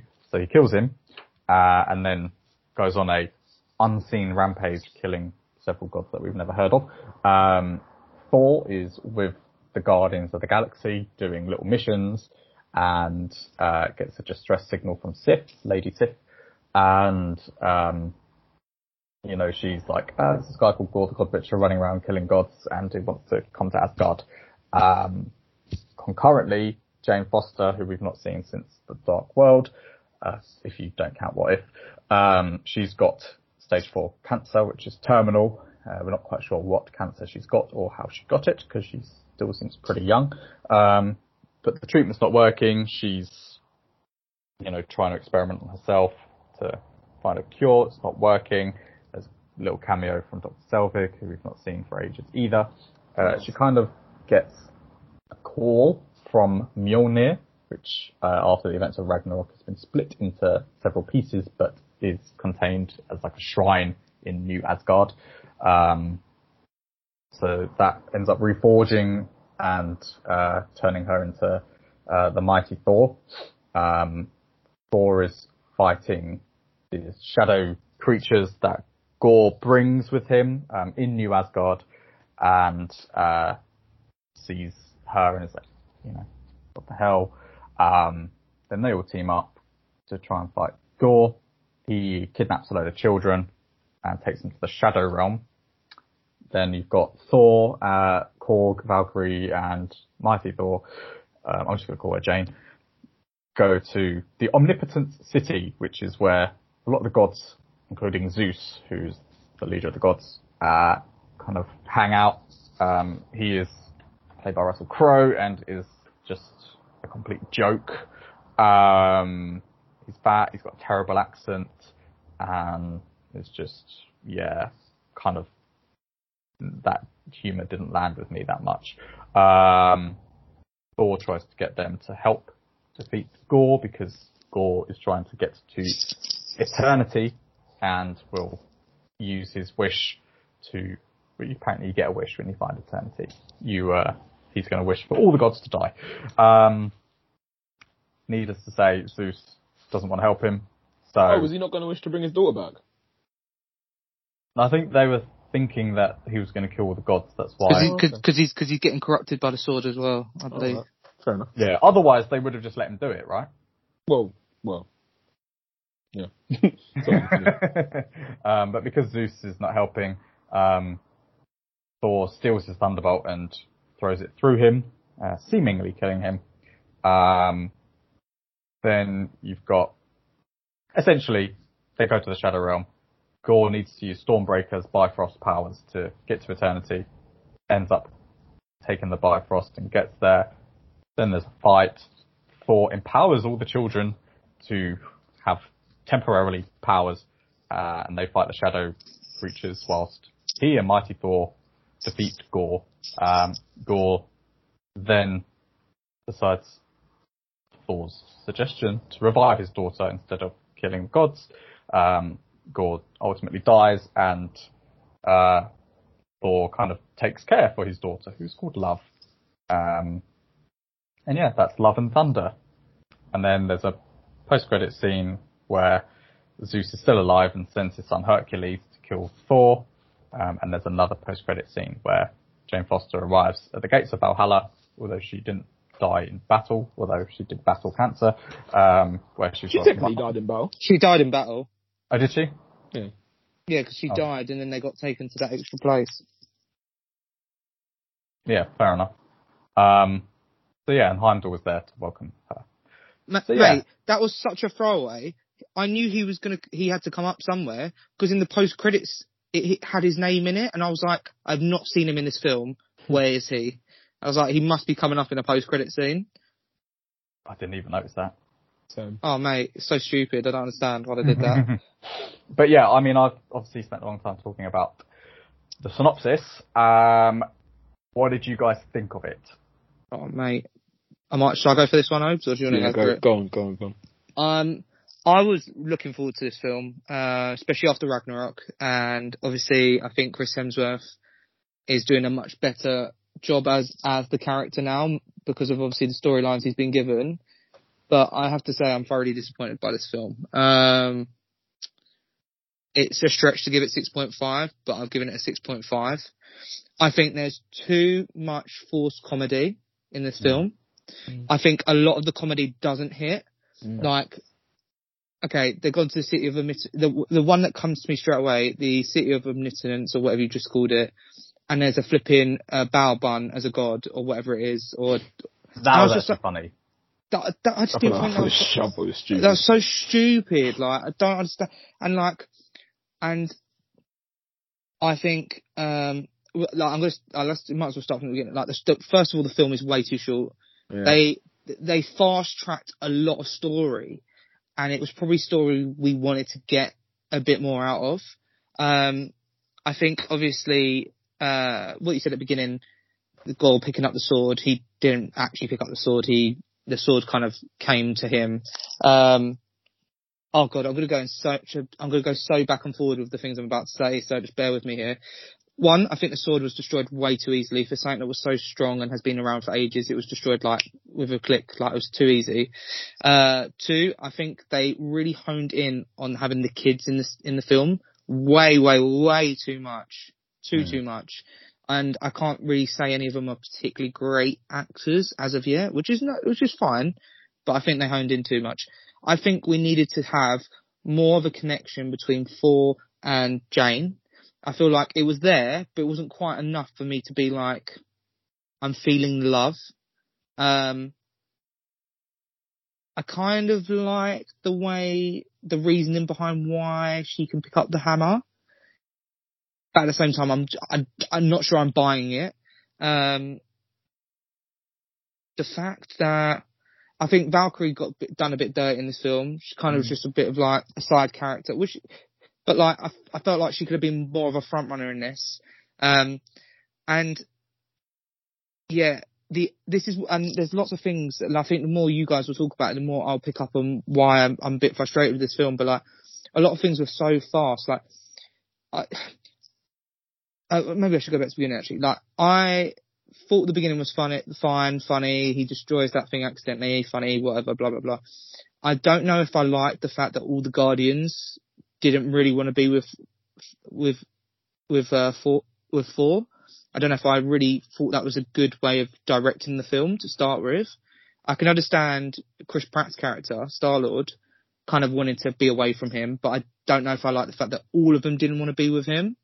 And then the fact that immediately after they get back in the ship, they're looking up this stuff about uh, the God Butcher, and then he sees that uh, transmission from his mate. I kind of was a bit like, uh, this is going, this is too fast. We could have, we could have travelled a bit. We could have talked about some bits. I don't know. Like we could have filled in a gap. Sorry to interrupt, but I would That's have right. loved to have seen at least 10, 15 minutes more of the Guardians because uh, apart from Star Lord, who uh, is Chris Pratt lost a lot of weight or muscle? I don't know. Yeah, no, yes. Yeah. I feel like he's almost the only character that has a line. Yeah. Like the rest of them are just in the background, being like, "Hello." Do you know what I mean? Like it was Yeah. so pointless. It was The weird, fact yeah. that at the end of was it at the end of Endgame or was um where he flies off with them? yeah, Endgame. Yeah, so I was offered them, and they go to look for Gamora, uh, Yeah. or don't they, or that's Chris Pratt's aim Oh anyway. yeah. So between that and this, you get a quick background that they, you know, help people out, and then they go, and then they're split up again. I was Yeah. expecting like either the Guardians to be a high um, concentration in this film, or at least to be a bit more than the first like five minutes. Yeah. It kind of feels like what was the point? Yeah, hundred percent. Because it's like it's like the very beginning. Actually, the more I think about this, the more like the more I get annoyed. But like at the beginning, where he's like talking about like uh Korg's talking about oh, his mate and all the story and blah blah blah blah blah. I lost his weight, and then it's like Chris Hemsworth's character's like meditating, and it's like bam, oh yeah, can you come and help us fight now? And I was kind of like, I don't know if this kind of flows very well. Like I'm not sure it transitions from him I don't know, it just didn't transition well for me. It was just kind of, it was like I said, it's been, it's very rushed. That first scene is very, very rushed. I'm not sure I like it. Yeah, I agree. Any any more Uh, thoughts or, or Oh yeah, I could, I, mate, I could go on all day on this film. Um, I'm trying to think what happens next. This is the, this is the problem with this film as well. Um, well let's then bring then Obi. to, yeah, go no, just go. We'll bring Obi in, and then maybe you can jump in when you. Yeah. What were your thoughts on that, Obi? Um, I'm pretty pretty much where you two are at. To be fair, um, I think that there was some stuff I liked and some stuff that I thought was not very good. Um, I'm not sure if I entirely disagree. Uh, if I entirely agree with people saying that there's too many jokes in this. I don't think the problem is too many jokes. Is the problem is there's too many jokes that aren't funny. Yeah, Yeah. yeah. because Yeah. Thor Ragnarok has quite a lot of jokes. Even though I rewatched Thor Ragnarok the other day, it's actually not as funny as I remember, but it's still much much funnier than than this. Um, I would say maybe maybe I laughed in this film maybe three times, maybe three times. Um, so I think yeah, it seems like they've kind of they've let uh, Taika Waititi have like in, fully implement his style of comedy on on on this film, um, which fair enough. Like the last one did really well, so they probably thought let's give him more of that, and I think they've tried to do that, but it's just I think Thor, Thor Ragnarok had a better balance of seriousness and comedy um, than this film did. Um, I think that I agree with Chris. Way too short. I say way too short. It's too short. I think could have probably given given us an extra fifteen minutes. Um, completely agree with both of you about the Guardians. They should have been in it more or not been in it at all. Um, I actually think that Jane and Thor have really good chemistry in this film, um, and I like that they that we get a little um, explanation as to why they broke up in in uh, After the Dark World because we didn't really get told why. We just kind of got told they broke up and that's it. So I like that little backstory and that kind of exploration of their story. Um, I think that they basically tried to make this like a superhero film, but also like a rom com. And I understand them. I understand. I I like the risk, but it, they didn't pull it off. But I appreciate them trying to trying it. Um, but yeah, they didn't really. They didn't really really land it. Um, I think that Gorr, uh, Christian Bale was really good in pretty much every scene he was in. Problem was there wasn't enough of him. Um, he is Gorr the God Butcher. We see him kill one god, and that's it. Um, so for someone who's kind of like, you know, taking this time to have this much, um, this many people worried about him and kind of saying, oh, this guy's going around killing people. We didn't actually get to see him do any of that, which I think is, was a really big missed opportunity. I don't understand why they chose to do that. Um, agree with Glenn completely about the, all the Zeus stuff. I thought it was shit. Yeah, that was fucking wank. Um, I think that, um, yeah, his accent, uh, all that was annoying. The orgy jokes, him stripping Thor down to being nude. I thought it was all not not good. I understand. I understand why people, because even when they showed that in the trailer, I didn't like that. I understand when people like it. It's just not for me. Um, my biggest annoyance, and uh, I'll stop now because then you guys can, you know, we can have a bit more flowing conversation. But the screaming goat stuff, hated it. Oh. Hated, hated every single second of the screaming goat stuff. Again, I understand why people like it. Not for me. Hated it. It's just, I think they dragged it out too long. yeah. Um, They could have had it Yeah. once, and I would have been like, okay, you've gone for a bit of a meme joke, like cool. But the the fact they continued it, it was just like, oh my god, please Yeah. stop. So apparently, for some reason, don't know why, uh, Marvel, presumably Feige, insisted that this film was less than two hours. Mm. I don't know why you'd insist that, considering Eternals was two and a half, Yeah. uh, No Way Home was two and a half, Doctor Strange two was two fifteen. So You know. He has strange requests, man. Strange, strange requests. Yeah, I don't really get it. I mean, I agree, you know, nothing that you guys have said I disagree with. Gorr was really good, a really good character. Yeah. He was very sinister and the way that his scenes were shot in terms of like the horror aspect they're going for, I really enjoyed. Um, but it doesn't work with the, the complete 180 to the kind The of rom com. the absurdist comedy that Mm. YTT does, and they don't merge that together well enough. Um, I think, like you said, Obi, it was a lot better in Ragnarok, where the tone doesn't really change, but you get serious characters coming into it, like Hela, Mm. where they're kind of off. It's kind of funny also the fact that they're so serious, but this is literally flipping from like absurdist comedy to like horror, and it doesn't work. And you know, Christian Bale does really well with his character, and to the point where like you would probably argue that he's his performance is one of the better villainous performances in the MCU. I'm not saying for a second that Gorr is one of the best villains because we just don't see enough of him. Um, yeah, like I said, the jokes were too missed and hit. Um, it was, it felt rushed. The Guardians were wasted. I quite, I felt it was funny initially when like Stormbreaker was jealous that Yeah. Yeah. looking for Mjolnir, but that also got quite tiring. Um, the kids, yeah, I don't think they were that great. Um, I mean, did anyone know that Heimdall had a son? no idea. Um, No so idea. that whole thing, it kind of felt like they were like theatre kids. Um, Yeah. which, But they were their kids, weren't they? yeah, well, some, yeah, exactly. And Love I think was all, played all, by, yeah, all of them were their kids, all the actors' kids, weren't they? Oh, were they? Yeah. That's cool. Um, so it was a family affair. Maybe that oh, was what? because That was Idris Elba's son. Oh, I don't, I don't know about that, but like the the actors in the car, uh, the actors in the uh studio people, it was their children, I believe. Explains a lot. yeah. And lo- and you and you were about to say when you loves Chris Hemsworth's daughter, isn't it? Yeah. Um, I mean, I could tell by her Australian accent. I was like, hmm, this girl's Australian. Why is that? Oh, it's Just Chris got, got a completely different accent Oh. to her dad. Fair enough. Can you can you tell me this as well, right? So, uh, uh, wait, are you finished, Glenn? Can I quickly just jump in? Just jump in, yeah, jump in. Right. So, at the very end, obviously, we see uh, what was the god we're we're going to talk to at the end? Um, Eternity. eternity. So you see in the water that eternity is walking towards them, and then it obviously pans upwards, and then you see love appear in the water, and eternity's gone. And hmm. maybe I'm jumping the gun here, but are we now to assume that eternity is in love? Because think- love did not have eye lasers beforehand, and now Yeah. she does.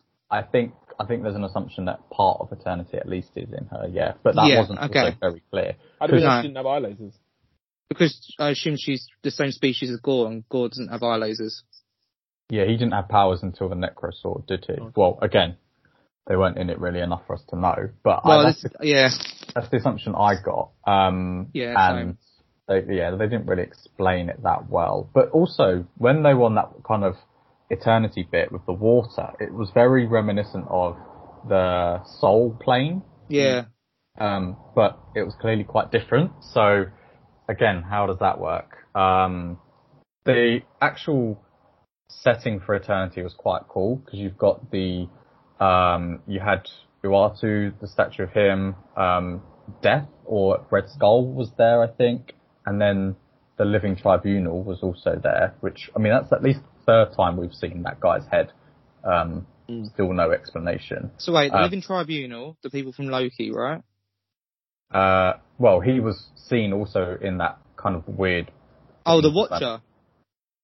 So the Watcher was there. His name's Uatu, I think.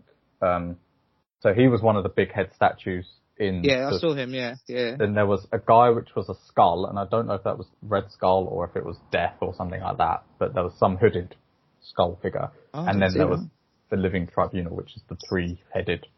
I didn't see that either. Look, good spot.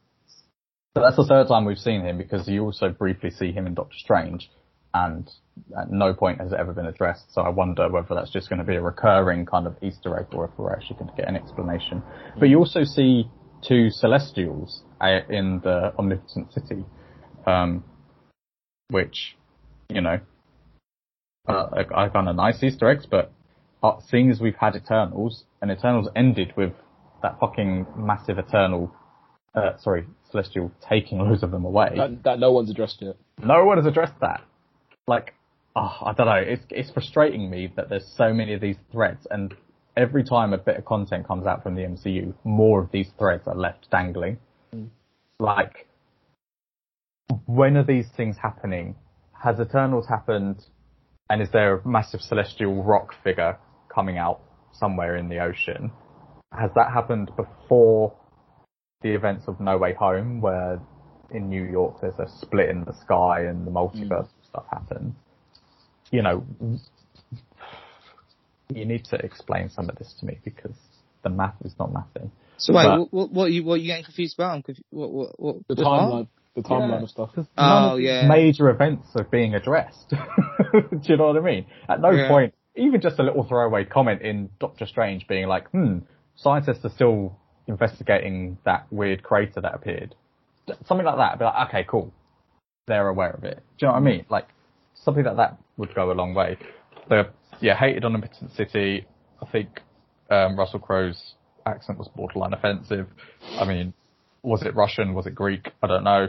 Uh, presumably it's supposed to be Greek, but terrible. Hercules, do I give a fuck? Not really. That's Roy Why- Kent, mate. Show some respect. Yeah, Ted Lasso, whatever. That was But- awful. He looked awful, awful. But yeah, do you know what I mean? Like, I, I Uh. didn't mind the fact that this wasn't like multiversal or anything like that. It's fine to have a contained story, but it just was ah, was not that good. Um, Yeah. I was disappointed with it. I liked the the, reper- the repeat of like Matt Damon and and that, That kind was of funny. doing their play version, and then when Melissa when McCarthy things- shows up. Yeah, and then they're kind of trying to do another one when the children get taken. That was Yeah, funny. That was but- funny. but yeah, a lot of the rest of it just doesn't doesn't hit. And I was yeah, apparently um there are cameos from Jeff Goldblum and Peter Dinklage and Lena Headey which were removed. They were all cut, yeah. Yeah, so the Grandmaster and Eitri. Um Well, apparently they were supposed to die. As in being gods. As in, yeah, so that Gorr was supposed to kill them, but I think Marvel said, actually, no, we might want to use these characters later, so let's cut these scenes. Uh, so wait, right. so wait, so what was meant to be in it and it's not? So Gorr was supposed to kill Grandmaster and um, oh yeah, I saw whatever that. Peter Dinklage's Yeah. character was called. I can't remember what it's called. Eitri. Do you know? what- Do you know what you? Uh, it's talking about him and what you said earlier, Glenn. You make a very good point. I think a montage of distress calls from other gods showing Gorr killing would have been a lot better than just not seeing Gorr kill any gods. Yeah, and they could also have just like, I mean, maybe you know, there's probably tons of Easter eggs in the Omnip- Omnipotent City that we've missed, but like, an obvious one would have been a Wakandan god, right? Mm. I To be thought like- we, I, I'm sure there was stills, and there was, um, there was someone who thought, oh, this is, and we, people theorized, oh, this is a Wakandan god, but I'm sure that shot was never isn't actually in the film. I'm make it more obvious, you know. Yeah. I mean, like Chris said, we get two shots of the bow, which, you know, I found funny the first time. Second time, I was like, we don't need to I don't know. It's not even. It's not even Korg and seeing Korg's god. I literally couldn't care. Did not Yeah. care. And Korg, when he was stabbed, if he died, I'd have been. I'd have been fine. Absolutely fine. Um. Well, yeah, I just- thought they were going to kill him, and then they they walked that back as well, and I was like, oh, okay, it's one of those. Yeah, that was that was that was a bit like for for such a. This is the problem. This is this is my major problem for the film, right? Rom-com or not, there needed to be some more seriousness in it, some like fluidity of seriousness, so that I could gauge like like there's like a gauge a time constraint or or gauge like a some momentum in it. Like I knew Jane was dying,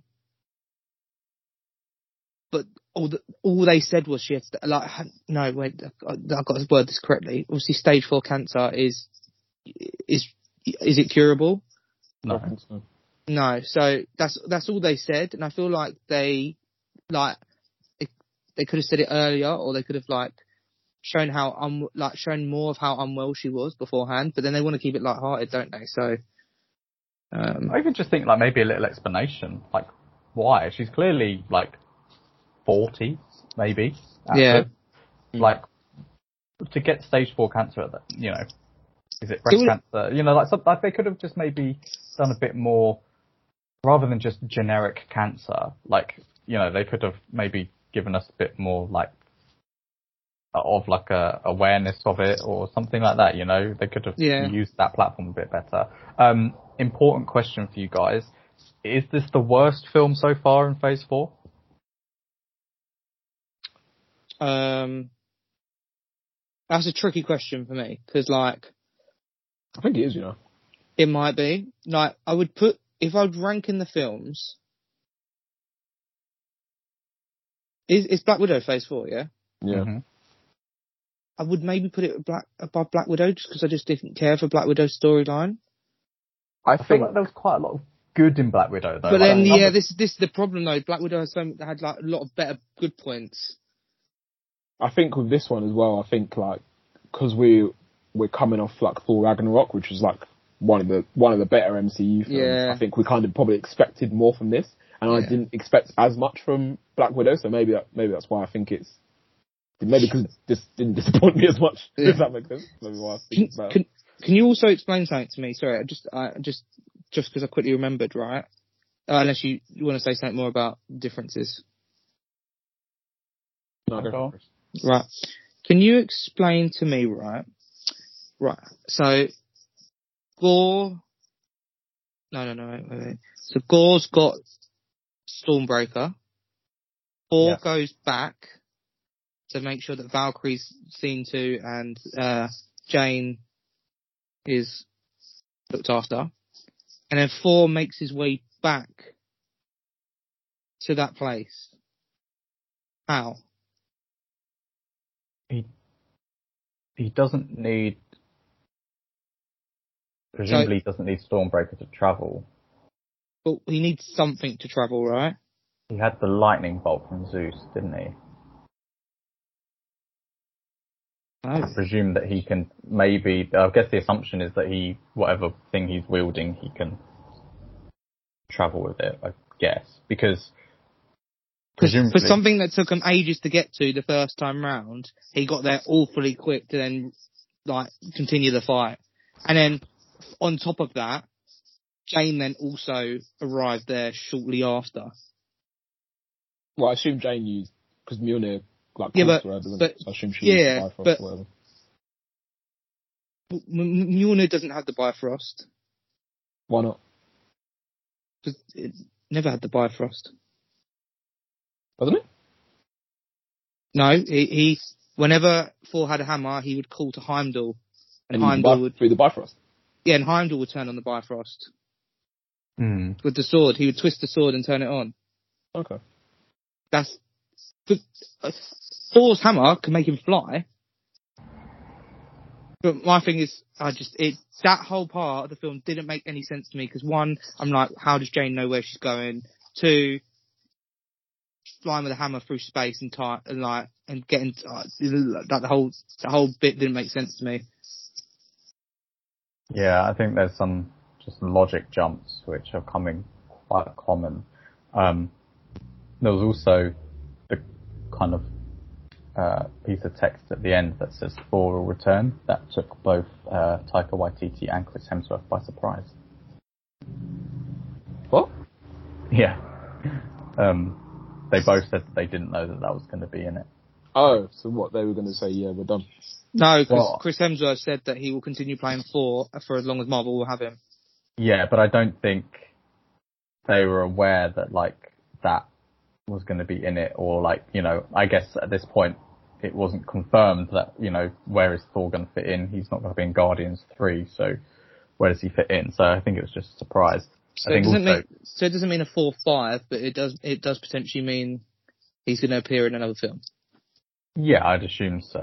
Um, I mean, to be fair, it says Thor will return. It could be the mighty Thor, but then Jane's in Valhalla, so uh, presumably not. Also, there was a clip circulating of Waititi and Tessa Thompson kind of criticising some of the visual effects in the film. Yeah, I saw that as well. Oh, the ba- the baby visual effect was awful. The baby. Which, which bit? You, you know when um baby baby baby Thor, baby Thor, Thor is on someone's chest, on his dad's chest, isn't he? When they're in a battle scene, beginning? right. Oh, that was awful. I know you, I know you're not going to take a real baby into a battle scene, but jeez, that was terrible. Yeah, I mean, uh, to, for the fact that the directors kind of criticised some of the visual effects is, is pretty disrespectful. Um, I mean, you know, Why didn't they direct- just take another month to sort it out? Do you know what I mean? Yeah. Yeah. Yeah. That makes sense. Can I just re- quickly read off a few more things that I didn't like? Yeah, go Yeah, for it. cool. Yeah. um, I thought the fight scene in what's the place called again? Om, om, Omnipotent City. omnipotent city. Yeah, something like that. Okay. Um, so yeah, the fight scene, although the actual fight itself was cool, I didn't like the fact that like all the gods had like golden blood. I thought it was just stupid, and it was a way of. I think they just used it as a way of kind of like saying, "Oh, we want to have blood in our thing, but we can't use actual blood, so it's going to be gold." So it looks, so it looks pretty kind of thing. I thought it was just dumb. To be honest, um, I thought that was stupid. Um, I agree with Chris. They shortchanged Valkyrie hard um, in this film. They kind of like think two on two instances. I think Gorr says it, and I think she says it as well. Actually, they they allude basically to her having like a lost love, like from back in the day, um, and then they kind of just ignore that, and then she gets stabbed, and she can't even fight in the final fight. And yeah, I thought that was wasted opportunity as well. I think they could have given her a bit more to do for one, and also they could have like fleshed out her story a little bit so we know more about her than these just like little things and then they just throw it away. I thought that was silly. Um, I was gonna say as well. I think I really, I actually did very much like the fight on the planet against Gorr, where everything was black and white. I thought that was very cool. Probably the best part of the film, to be honest. Um, that was interesting. Um, I think with the addition of Love now, I think I'm more convinced now they're going to do Young Avengers because they keep getting these young these young kids with powers. I think they're just they, I assume they're building up to something. Um, anything else? I'm not sure I want to see Thor as like a domestic dad. Do you know what I mean? Yeah, I think that's just such a. I feel like that's just it wasn't necessary. I think they could have done what they did with uh, America Chavez and like kind of put love into the population of the Asgardians and had her been with the other kids rather than go on an adventure with him. Like it just didn't didn't add up for me. I I think they've I think they've really set like a a bar where they're like that- actually no uh, I don't know what I was going to say there so I'm just going to go off on something else. I feel like and I, I need to pronounce this better because it sounds like I'm saying the number 4 but what I'm trying to say is Thor is is going to have the same problem as Superman whereby he is so powerful and nothing can defeat him that it's just going to be a bit hard to like really like be on his wave or empathize with him in that in that way. If you get what I'm saying, like he was in that city of gods and he broke out of his. I know he's I know he's the god of thunder, but he broke out of his um constraints or his chains or his thunder lightning things very easily and had defeated the so-called god of gods very fast. I also thought it was weird that like none of the other gods tried to fight him as well. Yeah, none of them stepped in at all. You It was very bizarre. like, you know, trying to slap him or something. I just, I just, you know what? The more I think about it, that, that orgy comment and stuff was so weird. yeah, I didn't like it. This is a twelve. This is a twelve A, right? And they've Mm. done, they've done Golden Blood, and they said shit every thirty minutes just to keep up with the young, the younger but old, oldish, old, the top end of the younger audience, right? And like, they go and say all that stuff, and it just didn't like, it just doesn't flow.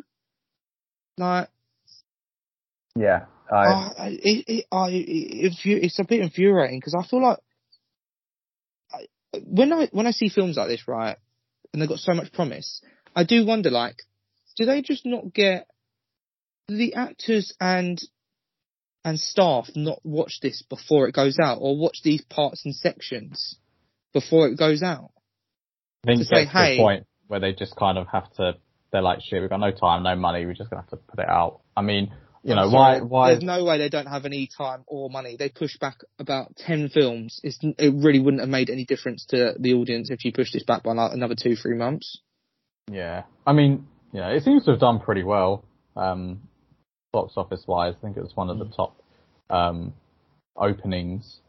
So, you know, in a week, it's already earned 350 million. So it's going to do all right. But Mm. yeah, I mean, unfortunately, it's just in It- our collective opinion, not not very good. Yeah, I mean, there were, like you said, there are good parts. Like, um, like all the acting is pretty good from the adult cast. I believe, I would say. I think you enhance the knowledge that Thor has, like, and the fact that he knows that these are demon ghouls, and I think, like, obviously, I like the scene, like you said earlier, like between getting to know where Jane and when Jane and he, where they both are in between their like, like during the time they were in love and how it all broke off. I thought that was an interesting way to take it. I think he was very stuck on Mjolnir, Mjolnir for way too long. He kind of needed to like, that was a bit like, that was too much. I didn't really understand why he, he didn't wield both weapons. It kind of, it kind of confused me. Um, did you, did you guys, I don't know what you said earlier, did you like the fact that he bestowed his powers to the kids? Because I like the fact that he could bestow his powers Yeah. but I don't know why he, because and because like, as I say stuff, I think of other stuff. In my mind, he could have taken on all those baddies and not needed the kids' help purely because of the way he took on the baddies in the first fight scene of the film and in the fight scene in New New Asgard. I didn't think he needed the kids' help personally. Just gonna throw that out there. I'll say he did. I'll slightly disagree only because um, he fought like those baddies when they when he first encountered Gorr, and he did struggle a little bit. I know, like eventually Gorr like ran away, but I think he had a bit of he had a bit of trouble. So that's Fair the reason why I would say maybe having the kids there should make it a bit easier, I guess. Um, any more to say on this, or shall we move on? I have a couple more things to say. So, Yeah, go for Yeah, it. go for it. um, so I like that. Well, you know she's in Valhalla, I like that Jane actually died. Um, not because I hate the character or anything, but it just shows there's like there's actual stakes to the film, and people actually did. Yeah, she actually did die. Like there wasn't any saving her, kind of thing. I like that. Um, and so just the last two things is the first one. I think Thor seems for me. I don't know if you guys agree. Thor seems to go through like the same arc in every film that he's in. It's like, oh, he's this lost person. He doesn't really know who he is, and now he has to find himself again. Da, da, da. I feel like he's done that in every single film. Like, and he has to be reminded of that in every single film. Oh, you actually, you're, you're the god of thunder. Da, da, da, da. And like, I don't know. It just feels like to the point now. Okay, I hope Thor now knows who he is, and like we don't have to keep going through this emotional beat every single time. Um, I find it really annoying. Um, I don't, I don't know if I would agree with the second film per se, but I think, yeah, you are right. The general characterization of him is that he does something, he has to redeem himself, he has loss, and he Mm. kind of is trying to build himself back up again. Yeah, to be fair, I can't remember Dark World very well, so but you can. I think, I think, I think, I. I think he, I think his mum dies basically, and Loki's locked up, and then oh yeah.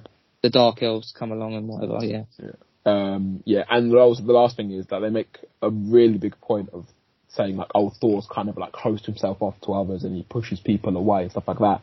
But as far as I'm aware, we've never seen him do that in any of his films ever. or any of his appearances ever. We've never seen him do that. He's always been Uh, very open with people. The only time he did that was right at the end of Infinity War when he didn't kill. No, beginning of Endgame when he became fat. But then he didn't Yeah. close himself off to Korg or me. Yeah, so- exactly. Okay, yeah, fair. Yeah, but like uh, they made a big point saying, oh, you know, I think it's uh, him and Quill kind of talking near the beginning, and he said, oh, you know, you have to be like open to loving people, you know, you know, you, to be through the shitty times and da da da da. And I was just thinking, like, like Thor has never displayed himself as someone who who keeps himself closed off. Like, not, uh, when it, when I think of someone who's like closed off emotionally, I think of like Wolverine, like that sort of Mm. character. I think Thor is like that's- the opposite. That's where more time with the Guardians characters could have fleshed that out a bit. yeah. I was just about to say that. Yeah, if we'd seen an extra 10 minutes and he was always on the periphery, like not really wanting to get involved, Mm. then you'd understand it. But actually, what happens is, is he's, once he gets his god bod back, he, he basically, it's like an extrovert being like, I'm here, I'm gonna Yeah. save you, blah, blah, blah. So like, yeah, it doesn't actually ring that true. Mm. Um, so yeah, I mean, I think I gave it a six, because you said six and a half. I think I'm. I, do you know what though? Like the more I think about it, like it, it, I'm gonna stick with my six and a half. But like it, it, I think I'm only doing it because I, I feel like I want to give more justification for Chris Hemsworth because I think he does a good job. But yeah, I mean six point five isn't exactly a great score anyway. So yeah. Obi, what would you have given it? Um, yeah, I'll probably give it a six as well. I think. Okay. How are you guys for time? Are You happy to carry on a bit? I've got ten minutes. Ten minutes. Why don't you two catch me up on the last two episodes of Stranger Things? Uh, okay. So, Stranger Things season four, volume two, consists of two episodes. One of which I think is an hour twenty. I think the second episode is two hours thirty. What? Yeah, yeah, it's so yeah, long. two, it's about it's about two hours thirty. Yeah, It's so long. oh my god. And I- that episode is long. I That no episode is is longer than the film, man. That episode is longer than the film. literally. I had no complaints. I was laughing at every minute of it. I do think that there is some stuff that they could cut out, but I enjoyed it nonetheless. Um, so yeah, so we Agreed left on off, both points. We left off uh, at the end of volume one with basically the whole reveal of Vecna and how he came to be, and blah blah blah. and I think Nancy was being shown her backstory by Vecna. The episode one of volume two starts off with I think a continuation of that, and Nancy basically relaying that message to everybody else. So Vecna's kind of like let her go. Um, and she's kind of telling everybody like Vecna's going to kill us all basically. Um, so then they're like, all right, fuck, well, we've got to get a plan to kill Vecna. So their plan is to go back into the upside down, um, and distract him, uh, use, so he's, Vecna's at this point has killed three people and they deduce that he needs to kill a fourth one to, um, basically crack open the upside down and the real world so he can like try and take it over. So they say we're gonna bait use Max, who almost got caught by Vecna in volume one. We're gonna use her as bait.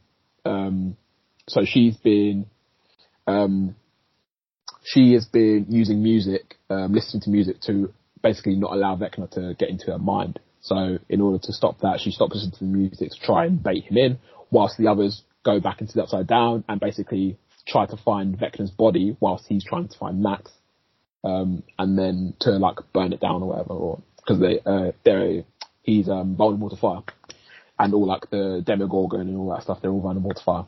So that's their that's their plot.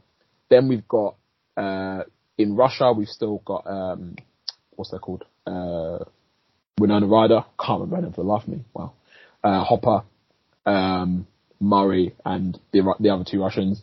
So they're trying to get out of the Russian prison. They break out of the Russian prison, realize that um, they need to um, go back into the prison so that they can basically kill the monsters, the demogorgons that are there to stop them from getting out and, you know, obviously, you know, killing everybody. So that's their whole plot, that's their whole plot and spiel and stuff.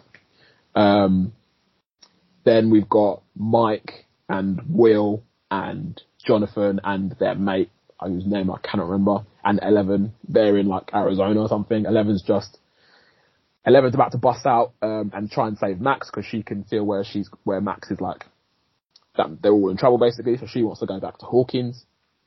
At that same time, um, the doctor Papa he don't want to let her go because like, he's like, oh, you've still got training to do. You can't leave yet. Blah blah blah. You're not ready. Blah blah blah.